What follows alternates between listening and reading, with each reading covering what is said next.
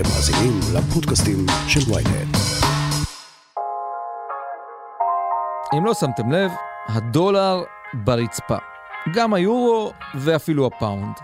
השקל, לעומת זאת, כן כן, השקל שלנו הפך לאחד המטבעות החזקים בעולם. וזה מעסיק אותנו, ללא הרף. השאלה היא למה בעצם? כי בעידן של המטבעות הדיגיטליים אפשר היה לחשוב שהמטבעות הישנים כבר לא כל כך רלוונטיים, אבל הם כן, ממש, והם משפיעים כמעט על כל שנייה בחיים שלנו. גד ליאור, פרשננו הכלכלי, ורועי גירון, מגיש הפודקאסט שבגרוש היה חור, סופרים דולרים.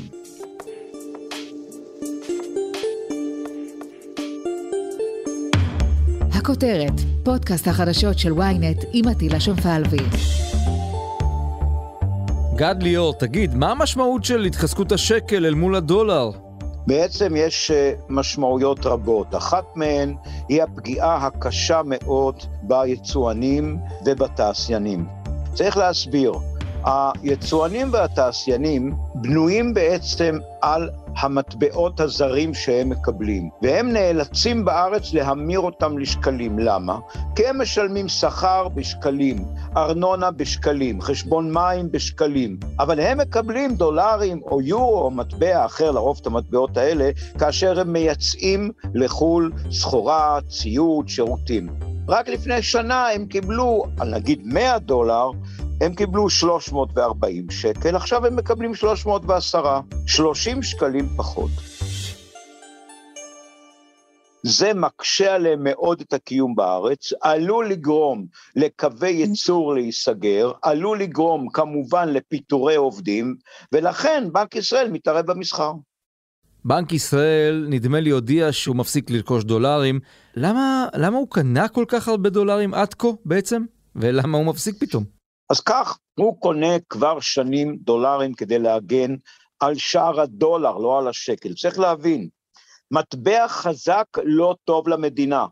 יפן קבעה ריבית שלילית כדי שאנשים לא יחזיקו את הכסף בבנק אלא יצרכו וכדי שהייצוא שלהם ירוויח כסף.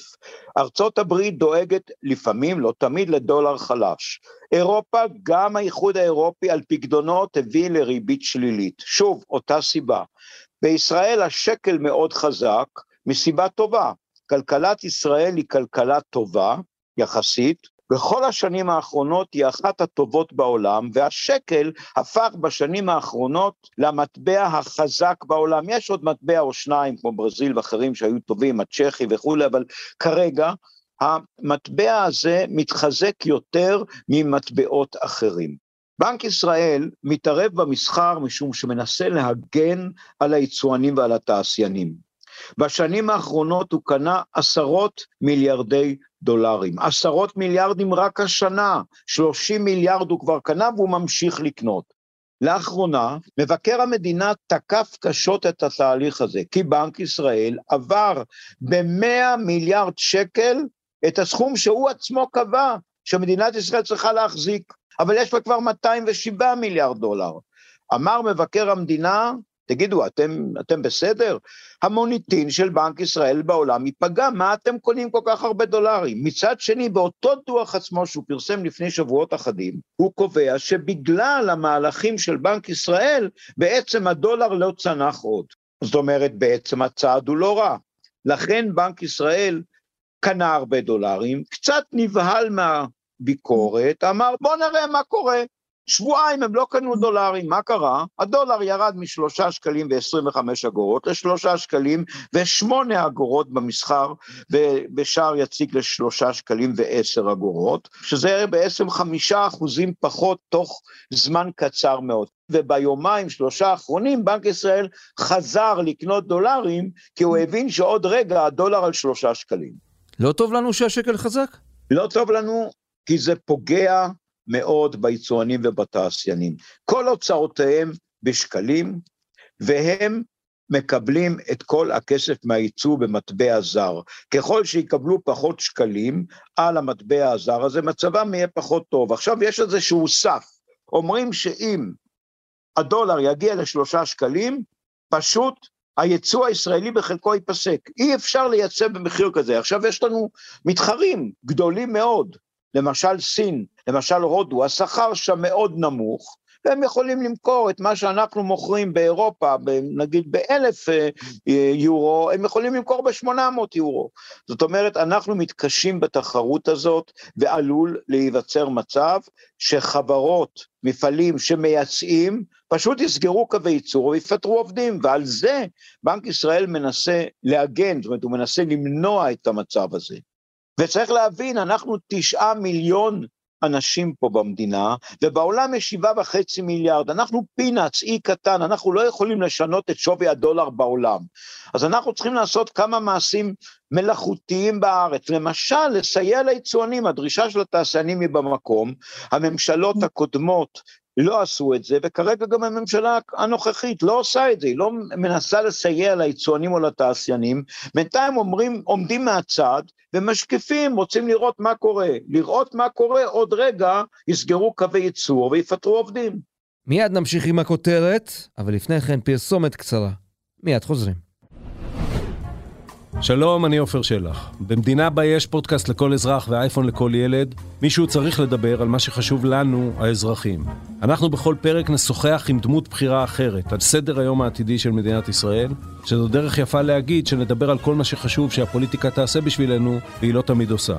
אז תעקבו אחרי האמת היא בוויינט, ספוטיפיי או באפליקציית הפודקאסטים שלכם. תבואו, יהיה מעניין. האמת היא, עם עופר שלח. עם עופר שלח.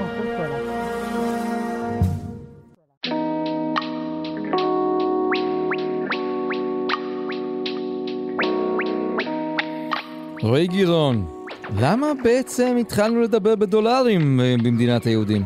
תראה, הרומן הישראלי עם דולרים התחיל עוד בקום המדינה. ממש בשנים הראשונות לקום המדינה היה פה מאוד קשה מבחינת מטבע חוץ. קרה לא פעם שהגיעה אונייה לישראל עם נפט או תבואה, ופשוט גילו שאין מספיק מטבע חוץ בשביל לשלם על הסחורה. ואז הם היו שולחים את גולדה, או כל מיני בכירים בממשלה לארצות הברית, ממש לקושש תרומות בדולרים כדי שהחיים פה לא ייעצרו. עכשיו, באותה תקופה הבעיה לא הייתה דולר חלש מדי, כמו היום, שדואגים שהדולר ירד יותר מדי, אלא הפוך, דולר חזק מדי. המדינה קבעה בחוק את השער של הדולר ואת השער של כל שאר מטבעות החוץ, אבל בניגוד להיום שהמדינה מנסה להחליש את השער של השקל, אז היא ניסתה לקבוע שער שייתן תחושה שהמטבע הישראלי הוא חזק. אבל למעשה הוא לא היה חזק. מה שקרה זה שלמדינה באופן כרוני היה יותר יבוא מאשר יצוא. כל הזמן היה חסר מטבע חוץ. קברניטי המדינה אז עשו מה שעשו בכל העולם, והם בחרו פשוט לשלוט בדולר באופן מלאכותי.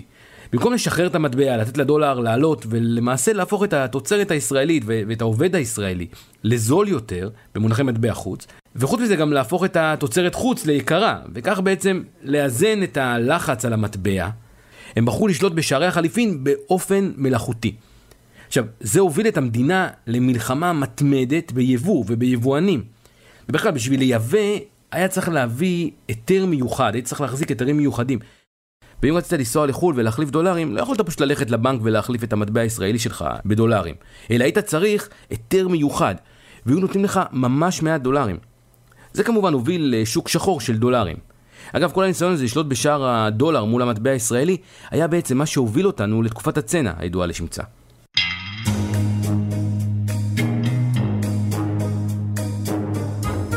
משטר הצנע היה תקופה בשנות החמישים שאנשים אה, הלכו למכולת לא רק עם כסף, אלא גם עם תלושים.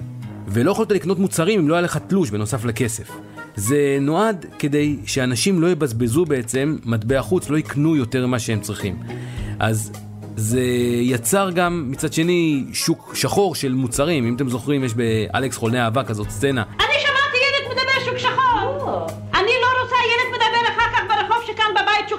לא גברת זה נדמה לך, הוא לא אמר כלום, נכון אלכסנדר? לא אמרתי כלום על שוק שחור. שהוא הולך עם אמא שלו לשוק שחור, שנמצא באיזושהי דירה כזאת, והמוכרת כל הזמן צועקת עליו שלא יגיד שוק שחור. אז כל התקופה הזו הייתה בגלל שהמדינה רצתה לשמור על המטבע חוץ, שאנשים לא יבזבזו דולרים על דברים שהם לא הכרחיים, דברים שנראו למדינה כמותרות. בשלב מסוים העסק הזה התפרק והמדינה נאלצה להודות שהמטבע שלנו לא באמת כל כך חזק והמחיר של הדולר קפץ וזה קרה שוב ושוב שהמחיר של הדולר קפץ ועלה. השיא של זה היה בשנות ה-80 עם אינפלציה של 400% לשנה. זה אומר שהמחירים כל כמה חודשים מכפילים את עצמם. זאת פשוט הייתה תקופה של אי יציבות מאוד גדולה. מחירים של מוצרים עלו על בסיס יומיומי. היית הולך למכולת או לקנות איזשהו מוצר, וכל יום, כל שבוע, המחיר היה משתנה, כל הזמן היה מחירים אחרים. אנשים במצב הזה פשוט חיפשו עוגן, והעוגן הזה היה הדולר.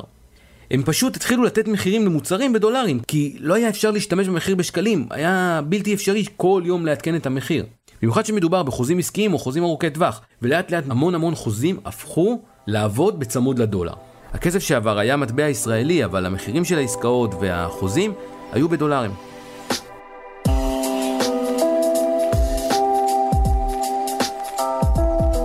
מתישהו לפני 15 שנה, המגמה התהפכה.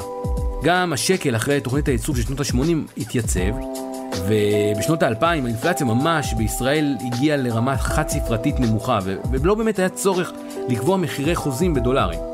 וגם על הדולר מצד שני עבר משהו מאוד רע. במהלך 2007-2008, בערך בתוך שנה אחת, הדולר ירד ב-25%.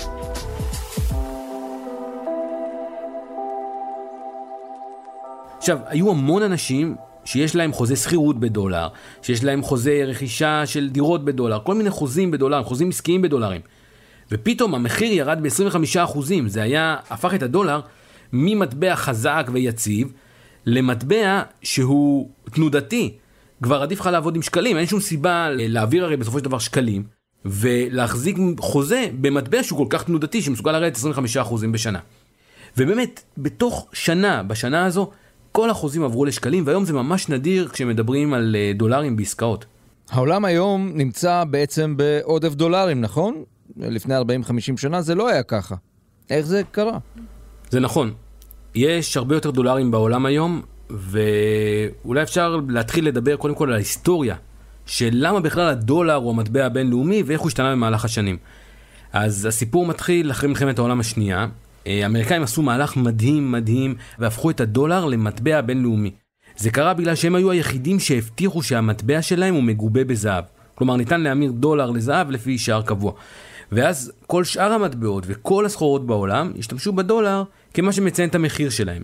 וגם כל המדינות בעולם החזיקו דולרים בתור רזרבה, כי דולר היה למעשה שווה לזהב. אבל אז ב-1971 הנשיא ניקסון ניתק את הקשר בין הדולר לזהב. We must protect the position of the American dollar as a pillar of monetary stability around the world. In the past seven years, There's been an average of one international monetary crisis every year. מה שקרה הוא שלארצות הברית היו המון הוצאות בגלל מלחמת וייטנאם, והערך של הדולר ירד, והאמריקאים רצו שיהיה להם את החופש להדפיס דולרים. אז ניקסון אמר למעשה שמהיום ארצות הברית לא תמיר יותר דולרים לזהב, וזה פתח את הפתח לארצות הברית להדפיס דולרים בלי הגבלה, ולפי הצורך של, ה... של ארצות הברית. מה שמדהים הוא שלמרות הניתוק הזה, ולמרות שהדולר נשחק מאז בעולם, העולם כבר התרגל לזה שהדולר הוא המטבע הבינלאומי. המטבע של המסחר, המטבע שמחזיקים בו רזרבות. וארצות הברית נהנית מיתרון עצום בזה שהיא המדינה היחידה בעולם שיכולה בחופשיות להדפיס את המטבע הזה, המטבע שכולם רוצים, את המטבע הזה, את הדולר. הבעיה היא שארצות הברית מרגישה בנוח מדי. והיא מדפיסה באמת המון דולרים היום, והיא שוחקת את המטבע שלה עם הזמן, ויכול להיות שמתישהו אנשים יגידו, רגע, מה בכלל אנחנו צריכים את הדולרים האלו? בוא נחזיק משהו אחר. זה יכול להיות אולי סל מטבעות או זהב, אבל אנשים באמת מרגישים שהם מתחילים לאבד את האמון שלהם בדולר, כי הם רואים שהערך שלו נשחק כל הזמן. 2.2 million people modeled out were expected to die. We closed up the greatest economy in the world in order to fight this horrible disease that came from China. במיוחד הדבר הזה נכון בשנה האחרונה, בשנה וחצי האחרונות, מאז משבר הקורונה. ארצות הברית הדפיסה המון כסף, המון המון כסף כדי להילחם במשבר הקורונה. למעשה, אם מסתכלים על בסיס הכסף, זה בעצם כמה מטבעות ושטרות ורזרבות בבנק המרכזי יש, בעצם זה כמה דולרים אמיתיים יש, אז אנחנו רואים שאחד מכל שני דולרים שיש היום בעולם, יוצר בשנה וחצי האחרונות. זה מטורף, זה בעצם מראה כמה דולרים חדשים יוצרו במהלך משבר הקורונה.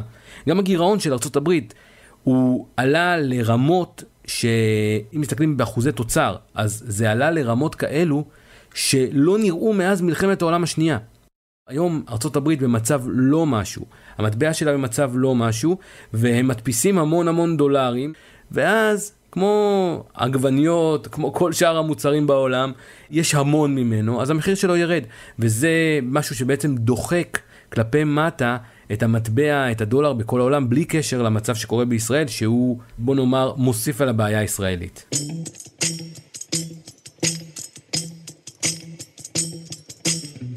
בעולם, רועי, יש תחרות של מטבעות, נכון?